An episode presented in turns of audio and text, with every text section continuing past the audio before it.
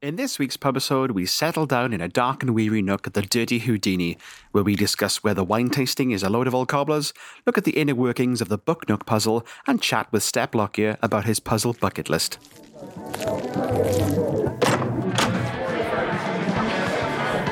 So here we are sitting in the dirty Houdini with the cloakroom is full of unclaimed straitjackets, taking a quick break after our escape from the locked room of Renard Fuscus to have a drink and a chat about the room what we just did. Uh, but first, it's my round, so what's everybody drinking? Well, Jamie, uh, I'll have a Cape Verdean grog with a side of baklava and a really, really clash cultures. Wow, that's amazing. Like, why did, I was expecting you to put it in the drink, like like a That like, would like be a cherry or, a, incredible. or an umbrella. Mm, It's tempting. I feel though the paste It's the world's stickiest dessert, isn't it? yeah, yeah. But the grog, I mean, I had the grog last time, and I've still got. I have an entire bottle of this. stuff. How, how does does it does it get better with age? I say age. I mean, it's been Oh. a week or so, but I quite like it. It's um, it's like it's like slightly sweetened bad whiskey. okay. Um, Ringing And if we had a Cape Verdean listener, we don't have them anymore. Now I've said that. I'll check the stats and the Battle of baklava is the baklava is. Oh, amazing. Oh, Gone. Right, John's tapped oh out for the rest of the episode. Now he's scoffed the entire back oh of baklava. Chewing back with his teeth stuck mm. together. Yeah, his jaw is now completely fused together. all, all for the previouslys next week will just be clips of you just making those noises. Previously on the Infinite Escape Room. Every Stop it! Stop it now. every single listener's like, what the fuck is going on?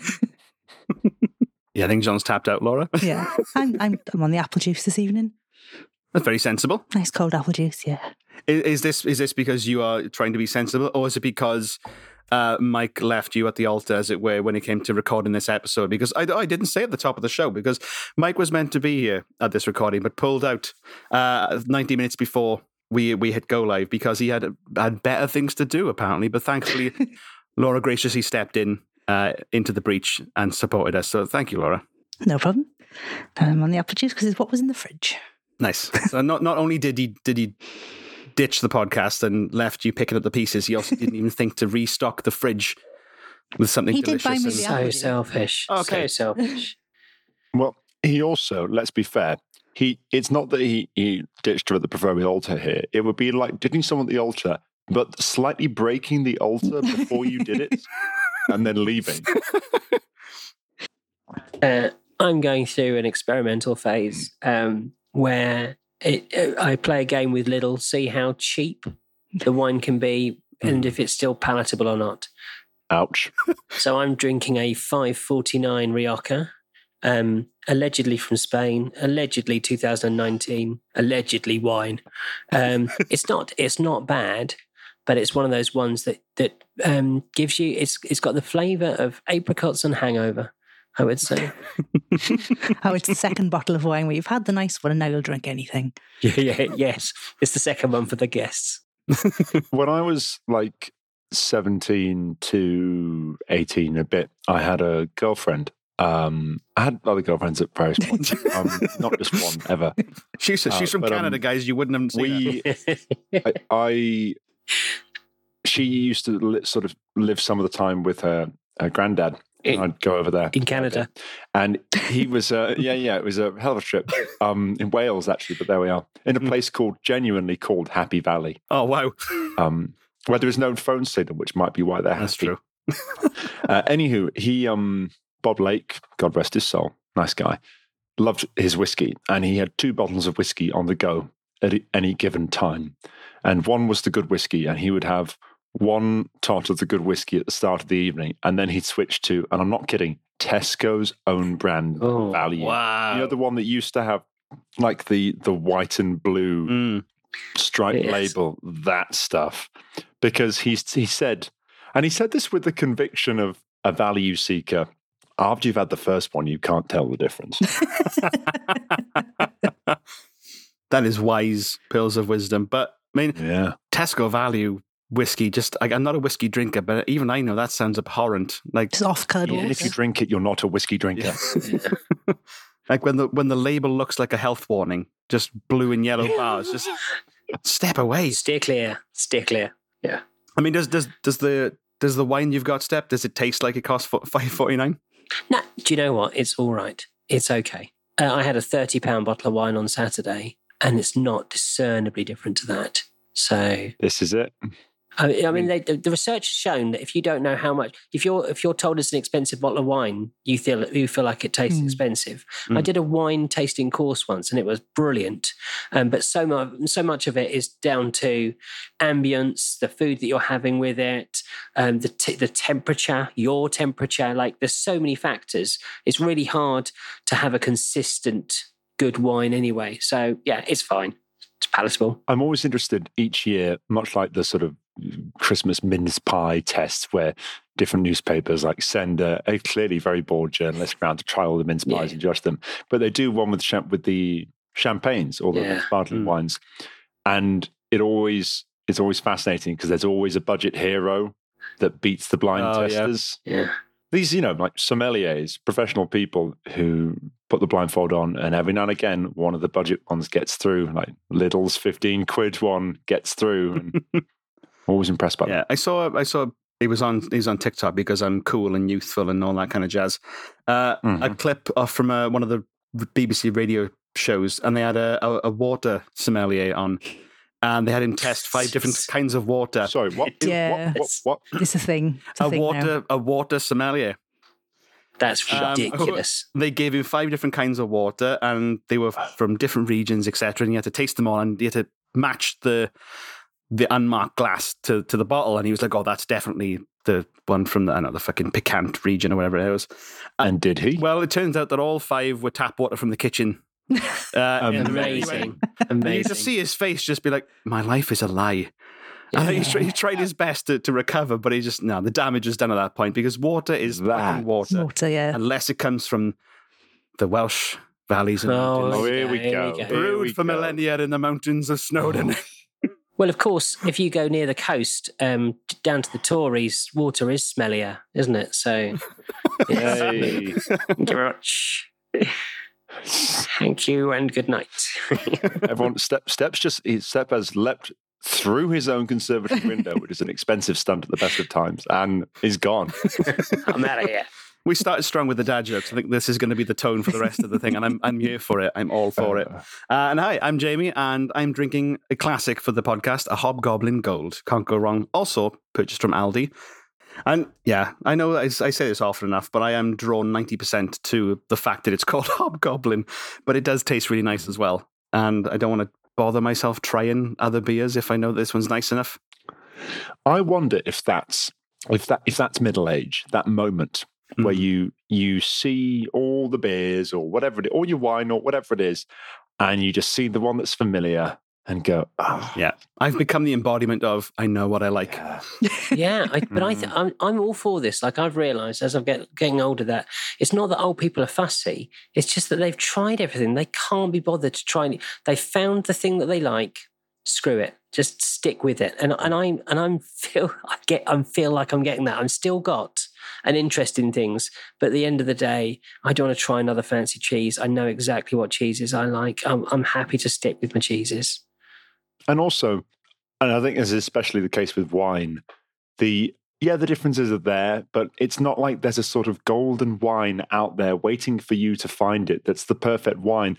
They're just they're all a bit different. Yes. And once you've found one or two that you know, like, oh yeah, I like the taste of that, you could just keep buying those. There's a What- price range as well. Now stick in this price range and that'll do. Yeah.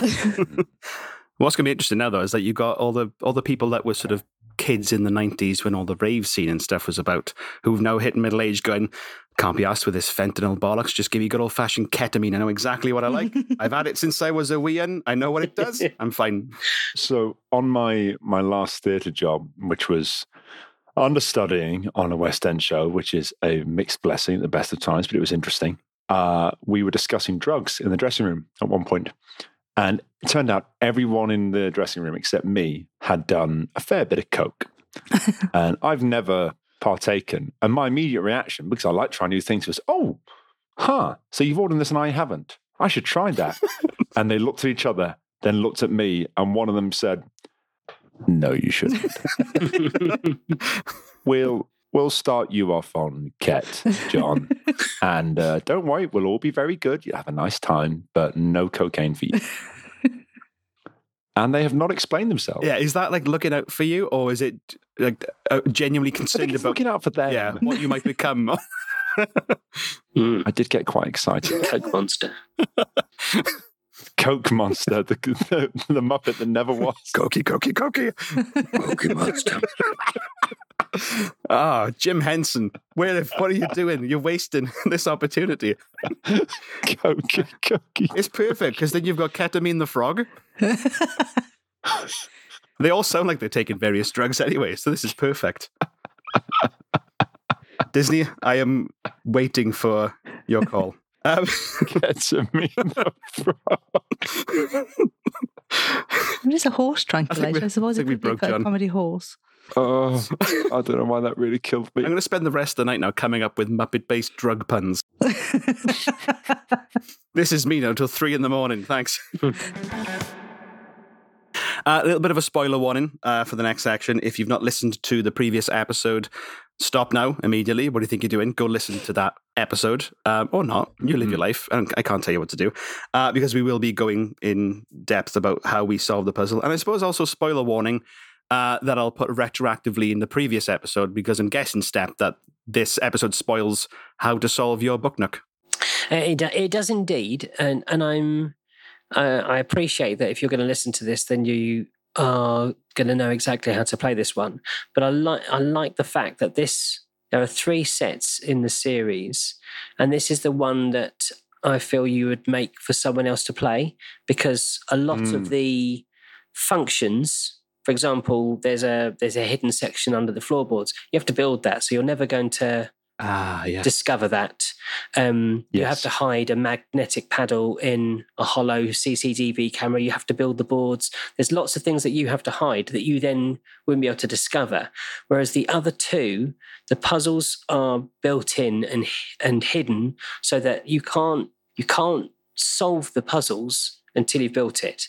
So Nice. if, for example, you couldn't look through, they'll come with a booklet that you cut cut out some of the sections for and all the pieces, but you have to construct it to solve the puzzles. So you can't just flick through and go, oh, "I've worked that one out, worked that one out." You have to build them. Whereas this hmm. one, as you build it, you'll discover them. So hmm. I kind of feel like this is a nice one for someone else to play. You build it, and someone else plays it. I mean, you can obviously play it yourself, and it's uh, the mag. So that all the bits that I described, like the ma- magnetic door, that all works, and it's hugely exciting. Like That's so sweet. satis- so satisfying to play with. Yeah. I love it. I wonder how many of these are going to get broken by people just prodding bits of the room with the magnet into. Yes. Oh, if I pull on the light, the light starts to come Yes. down. Maybe it's that smash. if we Yeah, play like is- we do. it's just that would be such a beautiful microcosm of how people actually play in real escape rooms. Yes. Yeah. Yeah. This bit's starting to give. No. I, I'd like to see a version of the room in this sort of format from the other side. So we're in an actual escape room. All of a sudden, this giant fucking meaty mitt comes crashing through the window, just starts poking shit against the wall. So this is one to twelve scale, um, which I, I I blame the Americans for, and it's probably or, although it's probably um, an empire thing, but it's basically one foot is one inch. Um, so the reverse would be someone twelve times your you know a hand twelve times its normal size coming into Christ. the room and manipulating it. Yeah. That's existential horror right there. So, in the last episode, uh, we solved the mystery of the locked room with uh, Renard Fuscus, not Renee Fucker, as I put him in my notes initially. uh, the, the the Poor Renee. the se- the pseudo Derren Brown who managed to escape from a locked room uh, with the help of some deftly placed magnets, some tracing paper, some uh, very well described symbols, I might say. But, Mm. I think we did really well. All having a wee. Well, they, it wasn't. That's the way they were drawn. I'm sorry. they all looked like they had a jet of urine coming off the bottom. Uh, Steps here. Did did we complete things in the order you expect us to? Did we do anything that was a bit not cool? I remember you said we brute forced one section. Mm. Yeah, so I mean, it was a, it was a nice play test actually, um, because the symbols on the floor plan match up with the symbols on the tracing paper, and it's supposed to be that you see those tim- you put the two symbols from each of the rooms that signal together together, and then it gives you the correct order for the words. But actually, by looking at the words, you were fairly quickly able to work out exactly what you should do anyway. So what I need to do is build another gate in there so that you match up the symbols and then it reveals the words. So I'll probably do that by separating the letters and having them sparsely stacked out so that Hmm. you can only see the word lever um, when you've got the two boards together so that those letters will match up if that makes sense.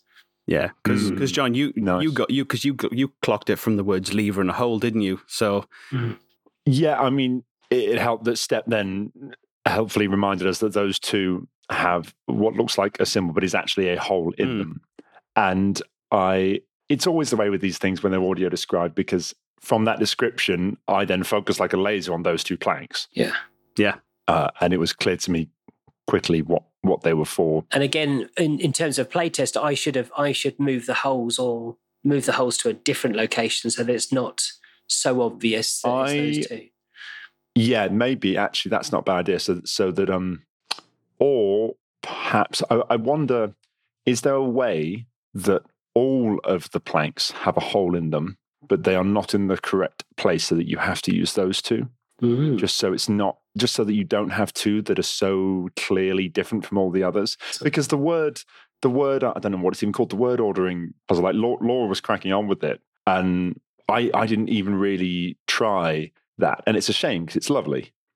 So That's a really nice feel like thought. no, be- that's really nice thought. Yeah. I can I can certainly put holes in holes in all of them and hide the joining part somewhere else. Um, you were very, very intrigued by the um, fluorescent light, and I and there genuinely isn't anything in that. So I could quite easily place uh, the joining pin, um, which is a paper fastener.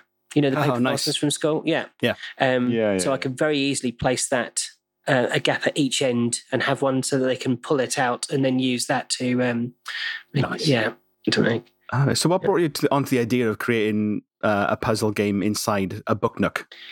Well, during lockdown, um, I, I got this kit, and then during lockdown, I was making, I was making, I was packing flat pack, I was making full deck, and I needed something else to distract me. Um, and I had this, because the four kids weren't enough. well, yeah, yeah. Um, but but you know, it's like in lockdown. You, you you take up hobbies and do sorts of random things.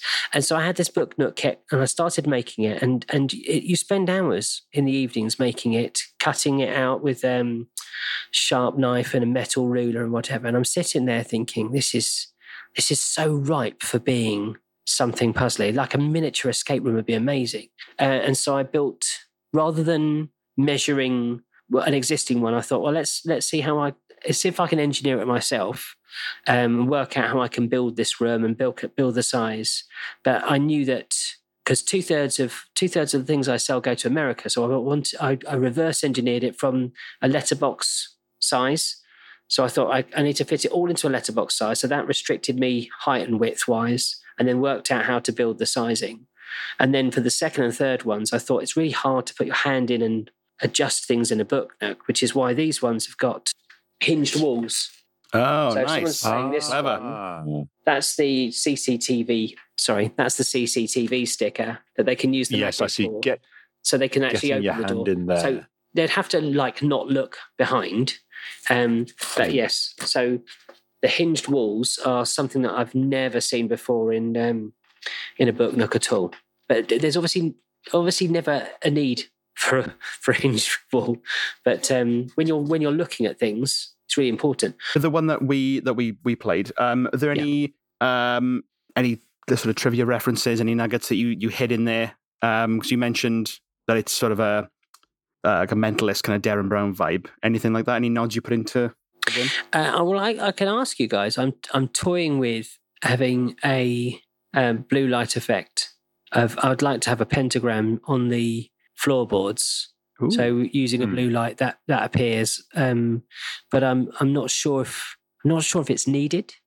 I'm not sure if it would benefit it or not. But the pentagram obviously would sit over the hatch just as a guiding point for them to um, noticed that there is actually a hidden hatch under the floorboards, but I'm not. Sh- I'm not sure. I guess you've got you've got issues there with light direction, haven't you? Because it's under the table. Hmm. Because I was thinking immediately of the hanging Yeah. light. Wouldn't it be so cool if that could light up as a black light Yeah, and have a use? yeah. That would be bitching. Um, but the table is directly underneath it, so it wouldn't shine down on the. Oh, You could have one under the table. The I only other thing you could Mm, do yeah, that's true, Laura. is to fit the a black light under the Yeah. table itself. Yeah. This is kit wise. This is the most expensive one because in terms of materials, um, because it's got chain, um, it's got um, acetate in it. The tracing paper needs to be printed, and tracing paper is so extraordinarily expensive to print. And it's got four different material types, but I think for the effect, it, it might be quite a nice little signaler. What do you Yeah, think? Guys? It would make a really cool moment. I suppose the pentagram would be the only real uh, overt supernatural element visually yes. of it so far. So I don't that that would be too much of a shift from like magician and mentalist to Hmm. occult. Hmm. There's definitely a point there, Jamie, in that there's something there's something lovely about the fact that it is a very Spartan room, but everything is there. Hmm. Nothing is hidden, not really. And I quite like that. It really made me think of that that moment when you first walk into a real life escape room. If the room is full of things, you think, oh, okay, there's lots to look at here. There's lots of drawers to Mhm. open, lots of stuff to do. But if you walk in and the room appears to be very bare, you think, oh, sugar. Where do I begin? Yeah. Hmm. Which panel on this blank wall is going to open Mm, to reveal something? There's there's a sort of a slight sense of uh, not dread, but yeah, a different a different sense to that that I I like. love it. Uh, Step, for people who don't know who you are, uh, could you give us a very brief introduction to what you do, what Eg- Enigmail does, the kind of stuff that you've currently got out right now? Yeah, so um, I can. Uh, so I'm, I'm mainly known for Puzzle Chocolate, which is um, chocolate from a company called Kernow in Cornwall, and they make really, really lovely chocolate. Um, and uh, we've got, I think, 20 different flavors now. Um, that we sell with a little story, and it's got four puzzles. And someone called it like um, coffee break puzzles. So they're Hmm. they're not so hard that you've got to spend hours on. There's normally a very midsummerish twee story of this idyllic village where mischief is going on, and then four puzzles around the edge. Um, and so I have um, quite a few people subscribe to that, and then I do other puzzles. So I, my last project, which I last spoke about on here, was Notable Remains, which was a giant map puzzle. I've done um, a, a, a serial killer game called Full Deck, where the games where there were puzzles hidden in uh, ephemera, shopping lists, and post-it notes and stuff. I've done one with my friend Matt, which was um, flat pack, hidden just like an IKEA catalog with puzzles hidden in all sorts. Um, Mange Tout is my favourite. Um, it's the least popular of my games, but it's my favourite, and that is Always Um, the way. a puzzle game that's disguised as a packet of seeds. And then each month you get another packet of seeds, which has got a little piece of paper with a fold in, and it's got some really tricky puzzles in with some nice. So that that used all sorts of things. I've got one which used um, water and heat, and there's an NFC tag in one, and, and there's, there's all sorts of little um, devices in there. That I was really really pleased with, but um, it's not hugely popular. But I, re- I really like it. I really Well, I like, like- it. Well, I liked about the monster too, isn't it? The- The case, it like the puzzle, it looks like a packet of seeds. Like you, you Yeah. wouldn't think twice about it. I think that it's, I think you nailed the, the aesthetic of it to the point that when you shipped it internationally, customs got a bit nervous because there were little, like little little oh yes. beads and dots in there. So they were like, "What the Yes. fuck is this?" Yeah, it's so got all strange um, symbols on it and stuff. Yeah. So Did this happen? yeah, genuinely, yes. We've had we had um, like three or four uh, packages seized by customs and destroyed because they believed that I was um, sending drugs. What was the so you covered a bit why you why you enjoyed doing this. What was your first puzzle that you created? Uh, I did a puzzle game called Prisoner Seven, uh, in 2019, I think. That was uh, a Tudor-inspired book um, that I've retired now because um, uh, I people got very angry, and we had a forum for it, and people got very angry about some of the puzzles. Um, and the difficulty with doing a legacy item like that is that when you change them, some people still have the old. Like I've got puzzle books Yes. on my shelf from four years ago, and I get really narked if the um, the forum was referencing a completely different puzzle. So um, so I retired that bad boy. Um, yeah, and the that was your first- first. That was the the, the first. first puzzle that you made, and you thought, "I shall, I shall take The f- this to the world." the first published one. Yeah, yeah. Yeah. One thing I like is if um if you're playing a game of like Only Connect and someone gives you like the words IKEA catalog, packet of seeds, beer coasters. Oh yeah.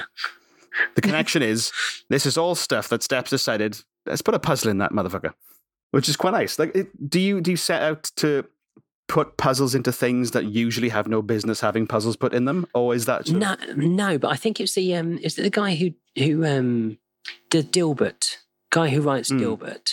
Yeah. He said um, he's not a particularly good um, artist. He's not a good humorist. He's not a really good uh, writer. He's moderate at all of those things, but he's found that those intersect well to become Dilbert. Um, and I think that I'm not the best puzzle designer. I'm not the best creator, but I'm very good at seeing where two things could join up. Hmm. I'm really good at finding that then. So um, Monday to Wednesday, I'm a teacher, and lots of people feel like t- teacher teaching can be quite constrictive um, and uh, rigorous and very unimaginative. Whereas I think it's just amazingly creative. Like I love it.